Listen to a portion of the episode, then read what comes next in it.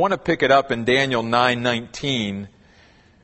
I want to pick it up there because I, I want to first of all re- remind us all about as Daniel is praying, the attitude that he brings to his prayer life is is really key to him getting responses back from God and God working so through his prayer life.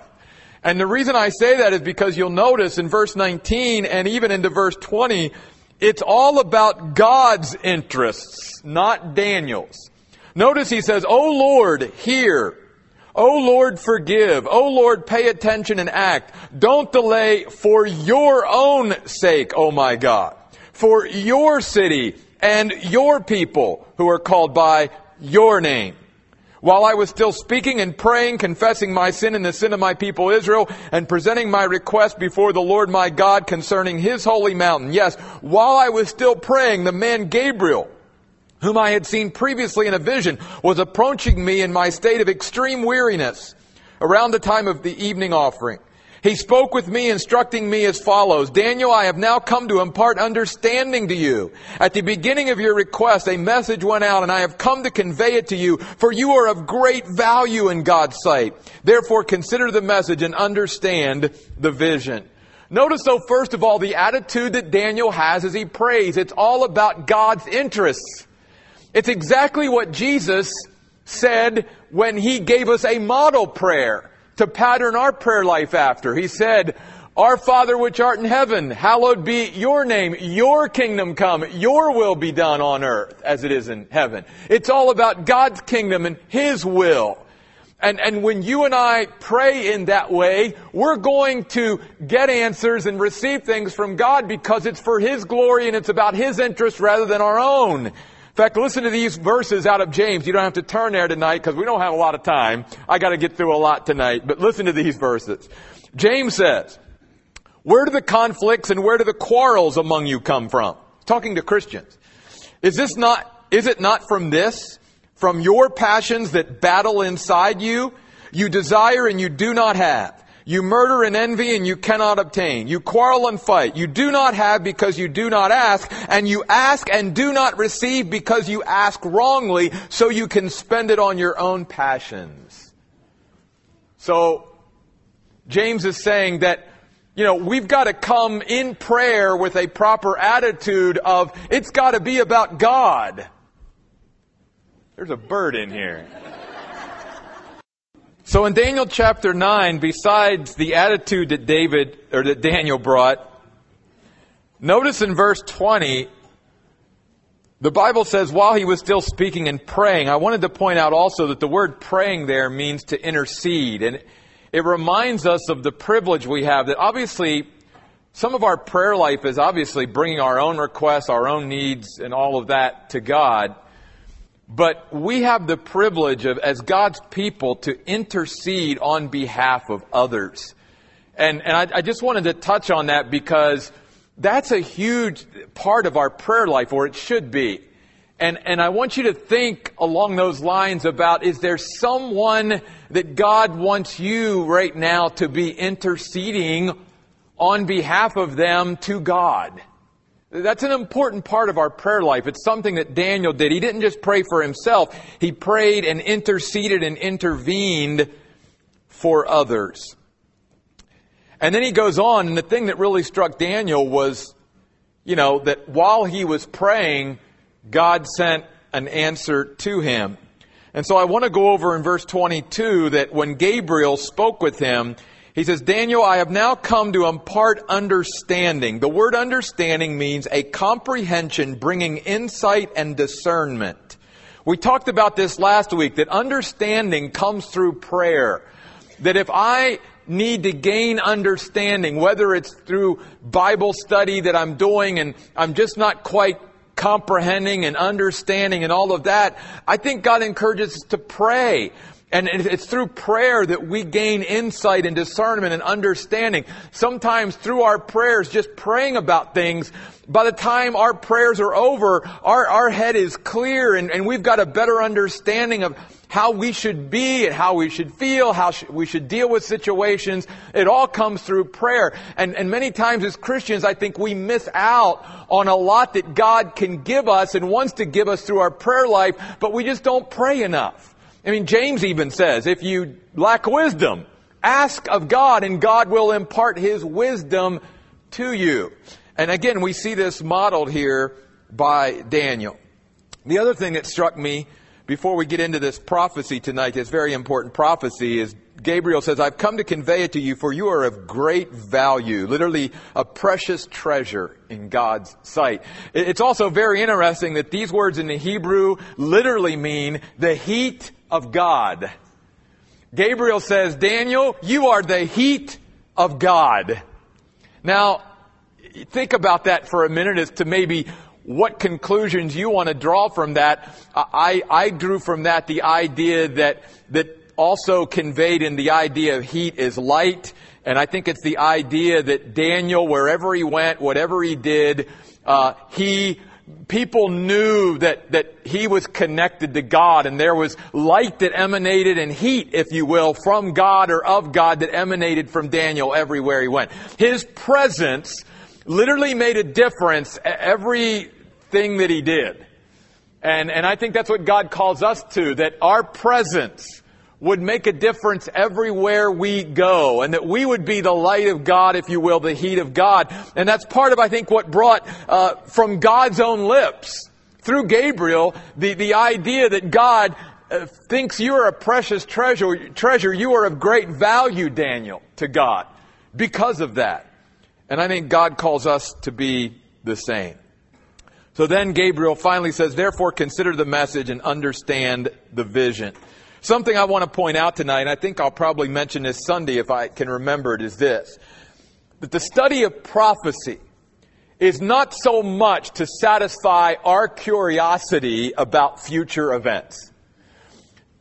God gives us prophecy so that we can enhance our spiritual capacity to handle the present. That's what it's about. So, so often when people study prophecy, they get so caught up in what's going to happen in the future but it's not really making a difference in how they live their lives today. And, and even like Daniel, he had to go back and be a faithful servant of the kings that he was serving under. He could not even allow these great prophecies that God gave him to distract him from being a faithful servant to what God had called him to. But what God did expect is that these prophecies would actually show who God was in a greater way and the order that God has in this universe. And it would cause actually Daniel to be a better servant for God in the present by knowing the scope of prophecy that he was given. God does the same thing for us today. When God gives us these prophecies, it's not so much to satisfy our curiosity about the future. It is to enhance our spiritual capacity for the present. So with that said, we come to probably some of the most debated, misinterpreted, uh, verses in all the Bible. They are Daniel 9, 24 through 27. They are called the 70 week prophecy of Daniel. Now, we're not going to get every detail out of this tonight, but what I want to hopefully do is give you some foundational stuff that you can take and do your own study of Daniel 9, 24 through 27. It starts out with 70 weeks have been determined concerning your people and your holy city. First of all, I want you to note, this then has nothing to do with the church, which is where a lot of people go wrong when they interpret this. Daniel is a Jew. And Gabriel says, what I'm about to tell you concerns your people, Daniel, the Jewish people, and your city, Jerusalem. So this helps us to begin to, in a sense, map out a proper interpretation of what Gabriel is given here. All right, to Daniel. The other thing is the phrase 70 weeks have been determined, literally cut out by God and settled. God has cut out a portion of time in human history and laid it aside and said, this is what's going to take place in this chunk of history. And he's already cut it out. It's already settled. It reminds us that the Bible teaches us that God knows the days, how many days we're going to live, and he has cut them out and said, Jeff, here's how many days you're going to have. Now, obviously, I don't know how long I'm going to live, but God knows. He knew the day I was going to die before I was born. And God cut that portion out and said, Jeff, this is your life here on earth. God is doing the same thing here with the nation of Israel. There's 490 years that are significant to the nation of Israel. Now, some may say, how do you get 490 years out of 70 weeks? Well, the word weeks literally means uh, units of seven or weeks of years. And even liberal scholars that don't believe in the prophecies of Daniel uh, will tell you that it just makes no sense in the context to interpret this as 70 days, as 70 weeks, as 70 months, but rather as 77s or 490 years. Now, again, I'm going to give you a lot of stuff tonight don't be overwhelmed by it. Catch what you can and let God take care of the rest. Okay? But what I do want to start out with is this. Let's, let's first go back a little ways to how we even got to this point. For 490 years, okay?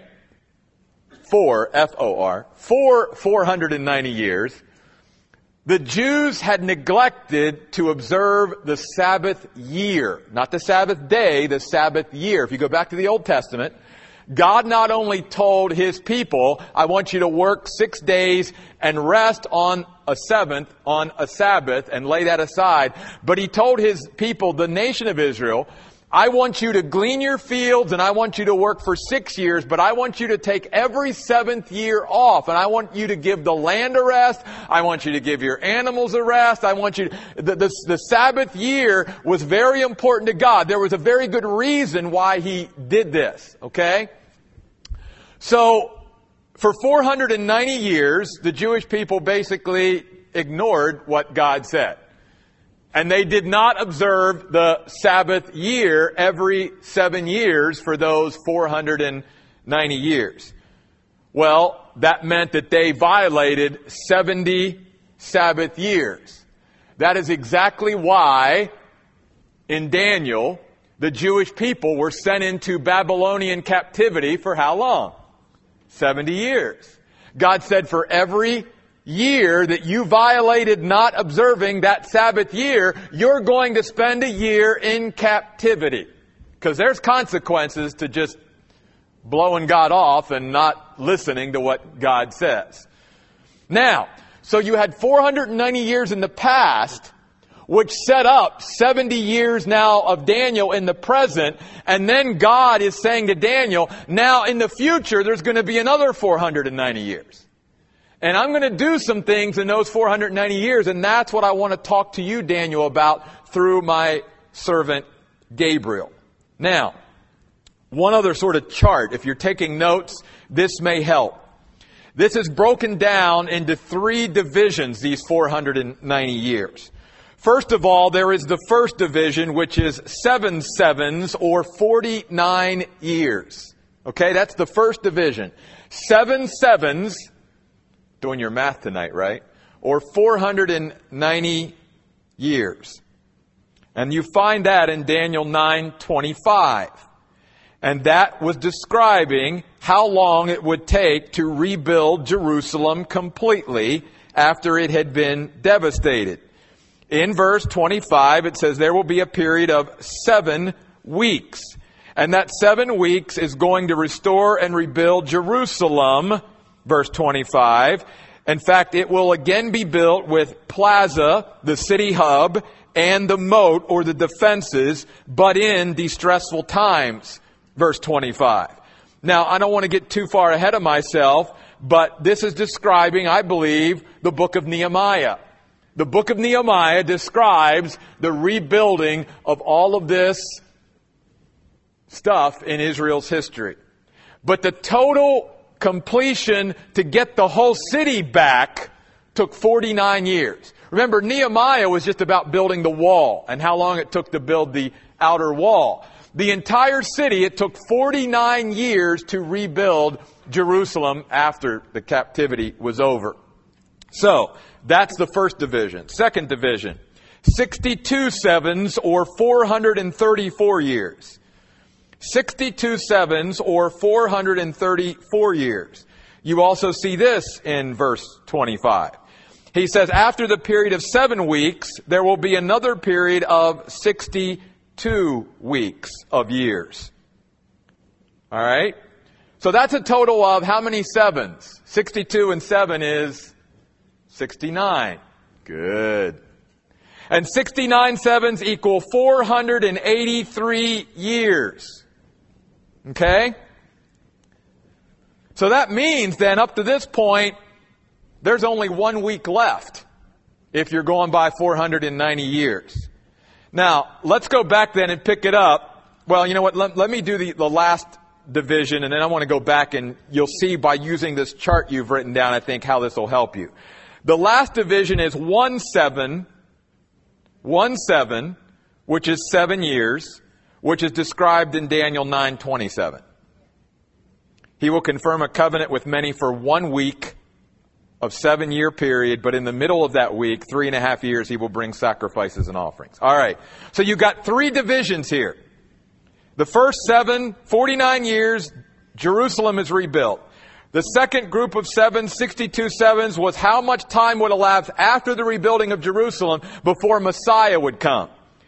And then there's a time gap. We're going to talk about that. And then the last seven is going to be what we call in the Bible the tribulation period. Again, this all centers around, remember, Daniel's people, the nation of Israel, and the city of Jerusalem. It has nothing to do with the church. Can I tell you that's why I am a pre-tribulational person? That's why I believe that the rapture is going to take place before the tribulation and the church is out of here because there is nothing about the church in these prophecies. God had his people he had them for 483 years. He did that. He set that there. And then he took a break. And then he moved into the church age. He began to build his church, which is what we are a part of. But there's still that week out there that, that's hanging. And I believe that that seven year period will be after the rapture and the church is gone, then God directs his attention back to the nation of Israel for that final seven year period, you see. That's why I, I, think the Bible clearly teaches that the church will not go through. And I, I could give many more scriptures of why I believe that.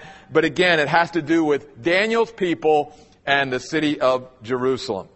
So let's go back up to verse 24. 70 weeks have been determined concerning your people and your holy city.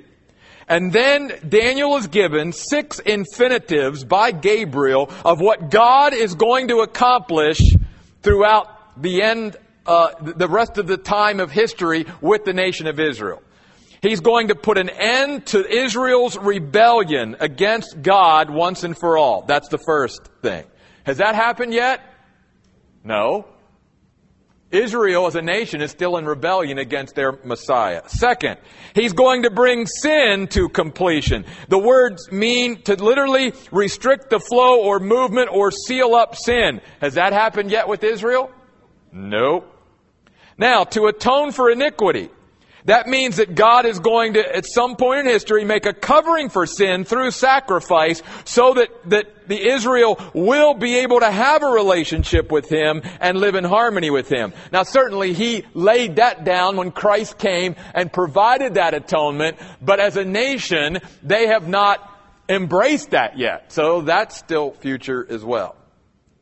To bring in perpetual righteousness refers to the fact that, that mankind is going to forever live by God's standards, in this context, Israel. Has that happened yet? No. I don't think we live in a world of perpetual righteousness right now, can I tell you?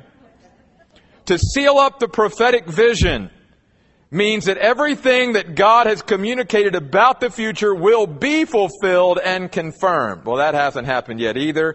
And then to anoint a holy place literally means the hand of God will put a sacred place into place, which we're going to talk more about. In other words, getting a little ahead of myself, the implication is that in prophecy, there's coming a day where the temple will be rebuilt and the sacrifices for the people of Israel will be reinstituted. Literally, in Jerusalem.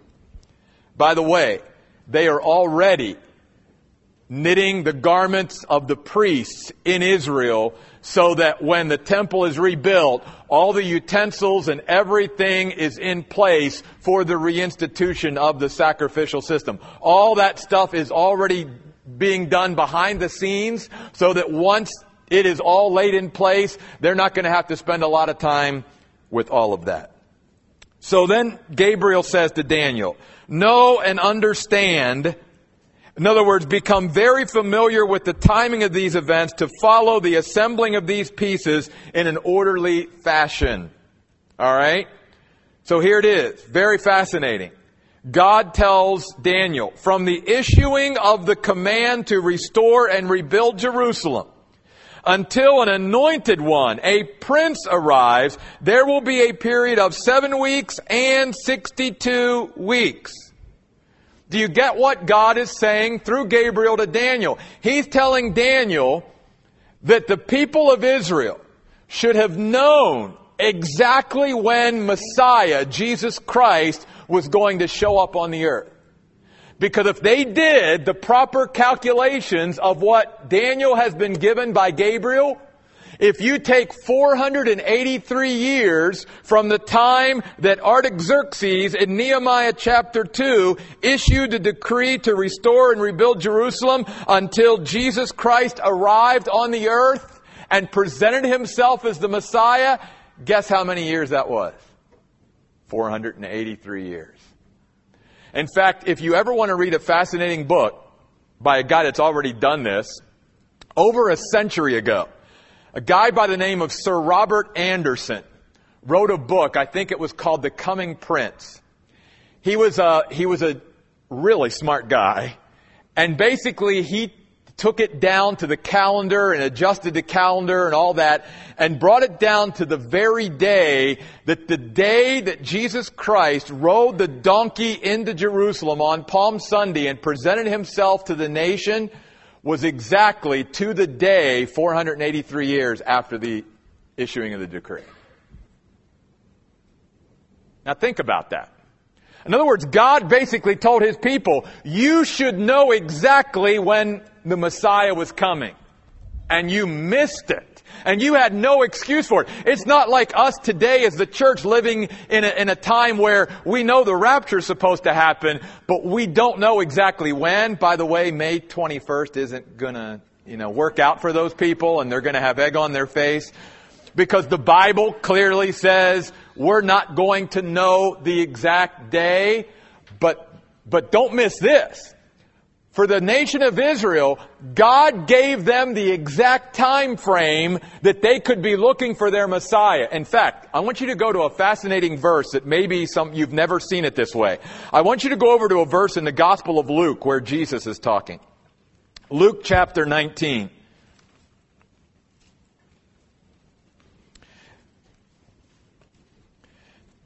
I want to begin in verse 41. Luke 19 verse 41. This is after Jesus basically has been rejected by the nation. And when Jesus approached and saw the city of Jerusalem, he wept over it, saying, If you had only known on this day, even you, the things that make for peace between you and God. But now they are hidden from your eyes. So the days will come upon you when your enemies will build an embankment against you, surround you, and close in on you from every side. They will demolish you, you and your children within your walls, and they will not leave with in you one stone on top of another. He was predicting in 70 AD when the Roman Emperor Titus came in with the Roman army and basically leveled Jerusalem and not one stone was left upon another. But notice the very last phrase of this, verse 43. Because you did not recognize what? The time of your visitation from God. Wow. You ever seen that verse before? Jesus is saying, you should have known exactly when I was coming if you would have paid attention into the prophecies of Daniel chapter 9. Because from the issuing of the decree of Artaxerxes in Nehemiah chapter 2 till when I came, it was going to be 62 nine weeks of years, 483 years. You should have known to be looking for me. Why do you think that the wise men from the Far East that were influenced by Daniel were looking for Messiah to come and saw his star? Because they were expecting him to come at that time. Because they had done the calculations. But not the people of God.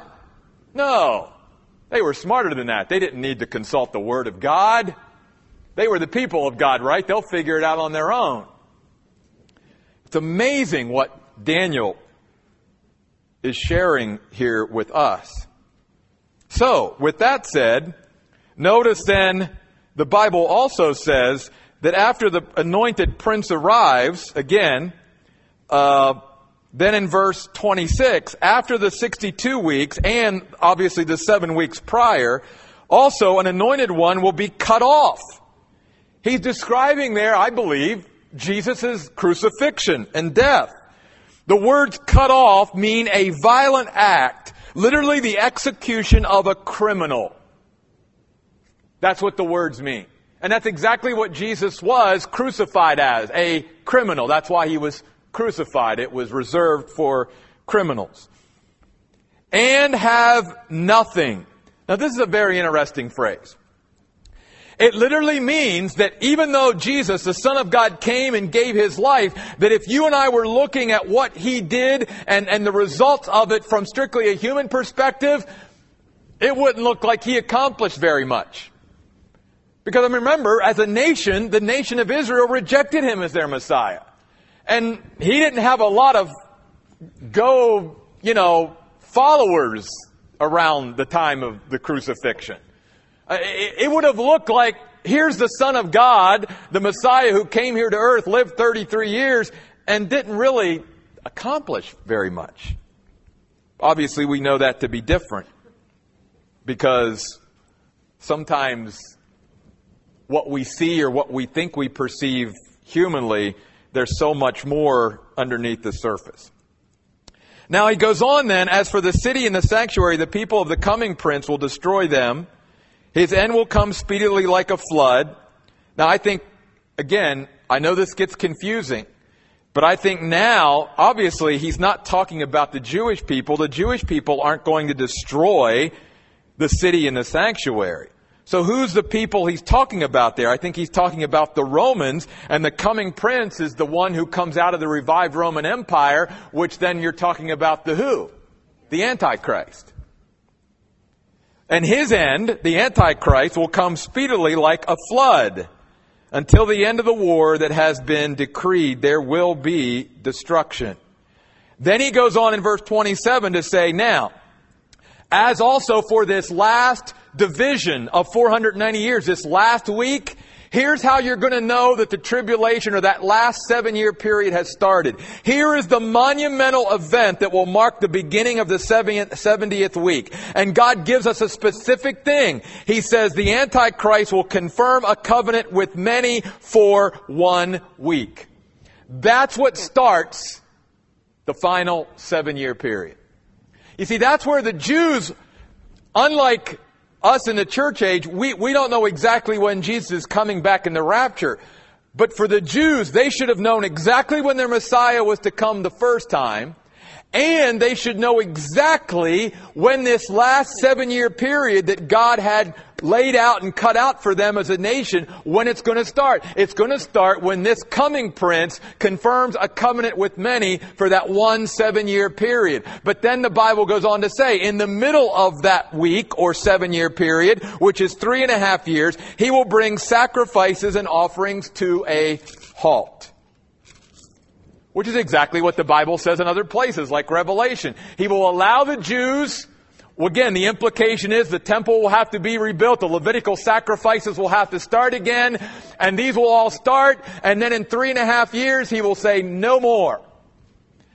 And that's what separates the first three and a half years of the seven year tribulation from the last three and a half years. By the way, I have to respectfully disagree with many who basically say that the first three and a half years aren't really the Great Tribulation. I, am sorry, I don't get that. If you read the book of Revelation, there are three of the seven judgments, the, the, the bowls and, and the trumpets and, and the two of those three sets of judgments take place in the first three and a half years. I don't know how you can say that's not tribulation. Uh, to me, that's a lot of tribulation. The only set of judgments in the book of Revelation that's in the last three and a half years are the bowl judgments. Everything else takes place in the first three and a half years. I think it's a bad time that the church is not going to be a part of. That's my own opinion. And then he goes on to say, though, notice how he wraps this up very quickly. He says, On the wing of these abominations by the Antichrist will come one who destroys. By the way, the word, why he uses the word wing is that that word literally means the extreme, the outer edge. Talking about the wing of something, the, out, so the, the Antichrist is going to bring extreme abominations. The word abomination means what is detestable in God's sight.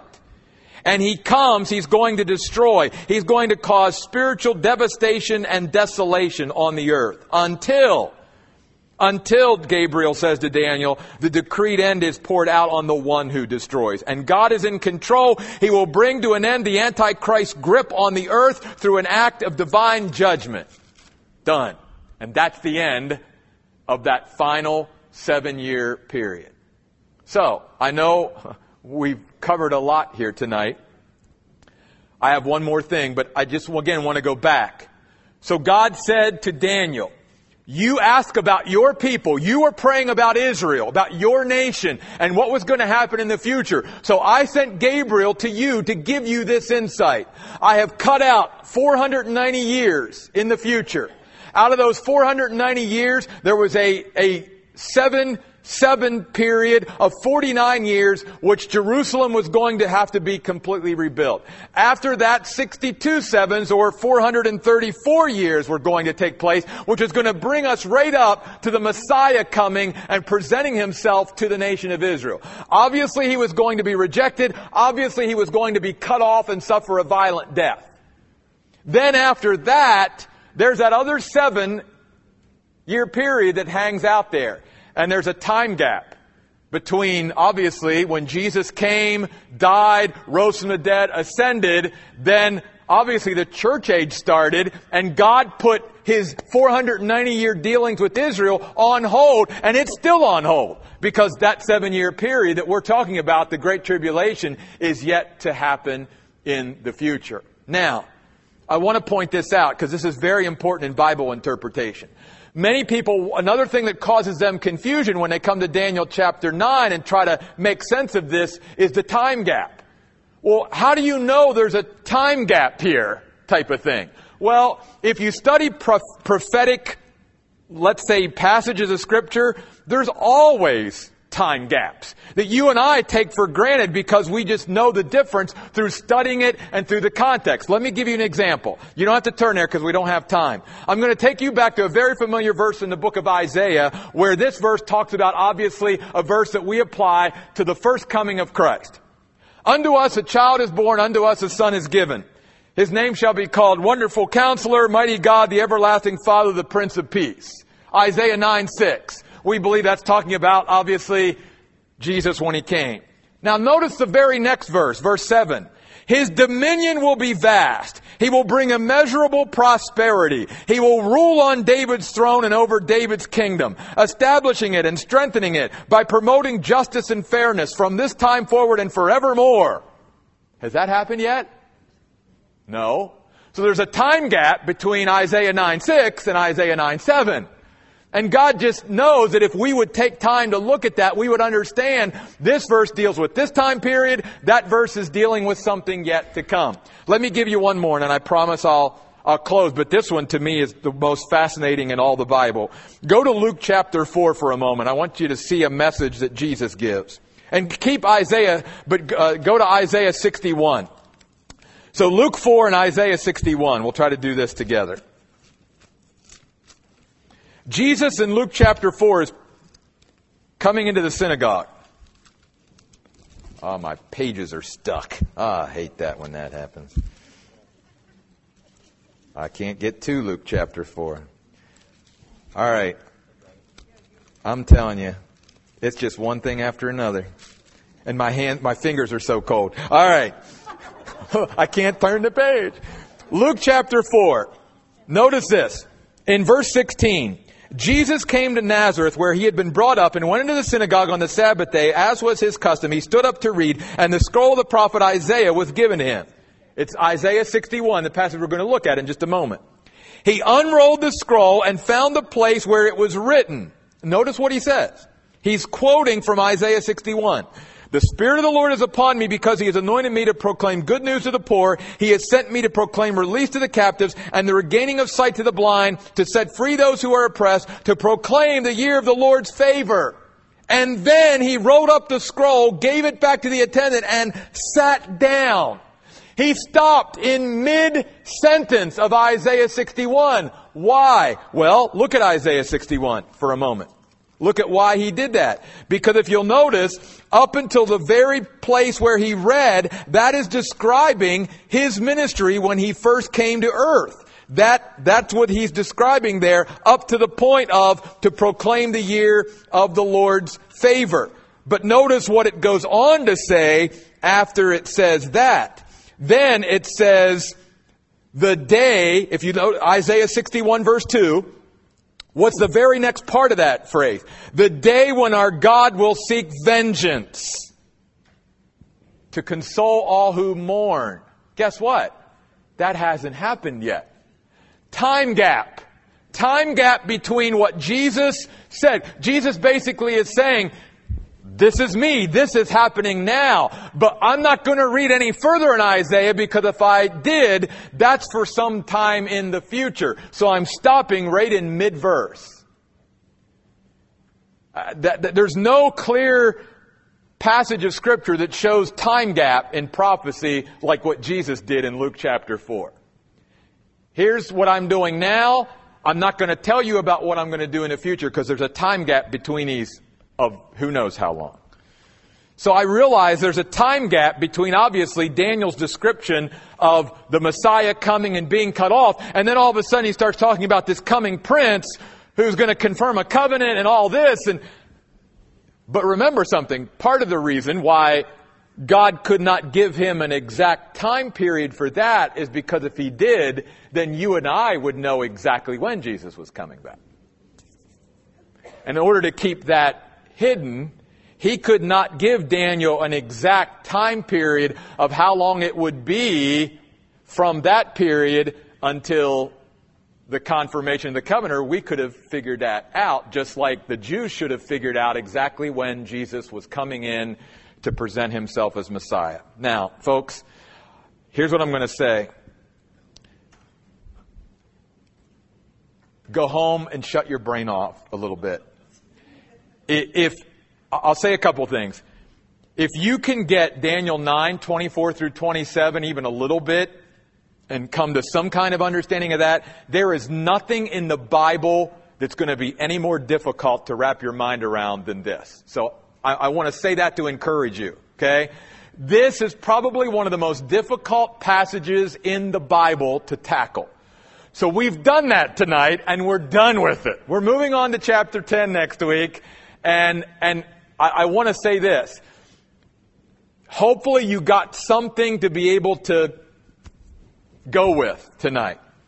But don't get discouraged by not getting it all. It, it's too much for me to wrap my mind around at one time. I have to take it in pieces, in chunks. But it's all there. At least as much as needs to be to give us the understanding that we need. And especially, again, to give Daniel the understanding that he wanted about his people. The nation Israel and the city of Jerusalem. Now, I want to do this before we wrap it up and pray. Next week, I want to encourage you to come back and not be like Oh, I don't want to go back in here anymore, Daniel. Don't forget, we've only got three chapters of Daniel left, so we got three Tuesdays left, and then we're going to be in Revelation. But these three chapters of Daniel, next week, the most unique chapter in the Bible. And I'm not just saying that to try to get people to come out. It is the most unique chapter. You know, there's other passages in the Bible it's like you go, well, that's taught somewhere else, or, or that principle, I can find that. Daniel chapter 10 is the most unique chapter in the Bible because there's nowhere else in the Bible that it talks about the things that it does other than in Daniel chapter 10. Um, it talks about the angelic and demonic influence upon nations, governmental leaders, governments, people in the world, what's behind the things that we see. And so it's a fascinating chapter. I hope you'll come out and spend some time with me in Daniel chapter 10 next week. Thank you guys. Man, between the cold and the bird and Daniel 9, but God's good. Amen? Amen. Amen. I, I'll say this and then I'll shut up and pray. One of the things that I think you see in Daniel chapter 9, at least that I was so impressed with, was how, and, and the Bible does speak to how orderly God is. He is a God of order. 490 years had significance to God and he broke it down and this is going to be for this. And he did it so that his people would have no excuse not to know that their Messiah was coming and they missed it anyway my point with that to me, I think that God was trying to say, I've given you all this so that you can understand, so that again you can enhance your spiritual capacity for the present, so that you can walk with me closer. So don't let the prophecies of what's going to happen in the future keep us from being the people of God that we need to be today. That's the most important thing. That's the most important thing. God needs us to rise up today and be men and women of God like never before. That's what this should drive us to more than anything else. All right, let's pray. God, thank you. Thank you for being such a God of detail. And even, Lord, in what details you revealed to us, Lord, we, we realize it wasn't all there. It was as much as we needed, and especially the nation of Israel needed to understand this plan you had of 490 years that you carved out for them in human history. And the sad thing is, God, that as precise as you were in giving them the exact time frame that Jesus, their Messiah, would come, the majority of them missed it. They missed it because they tried to figure it out on their own without your word. And your word is a light unto our path, a, a, lamp unto our feet. And if we try to walk one day without your word, we get lost real easy. That's why the Bible compares us to sheep, because sheep are always going astray without staying close to their shepherd. And so God, we pray tonight that each of us would recommit ourselves to staying close behind our shepherd and following him closely and getting into the word so that we can gain the insight, the discernment, the understanding that we will need in the days in which we live. Because we have specific challenges that we're going to face as the people of God in these last days.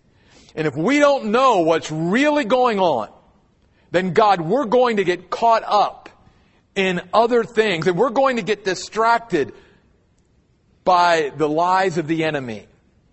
And so God, help us to stay on track. Help us to stay on the right path. And the only way we can do that is by continuing to be in your word and following it every day.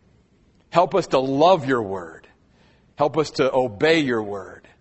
Help us to desire your word. We pray in Jesus' name. Amen. Thank you, folks, so much. God bless you. Have a great rest of the week.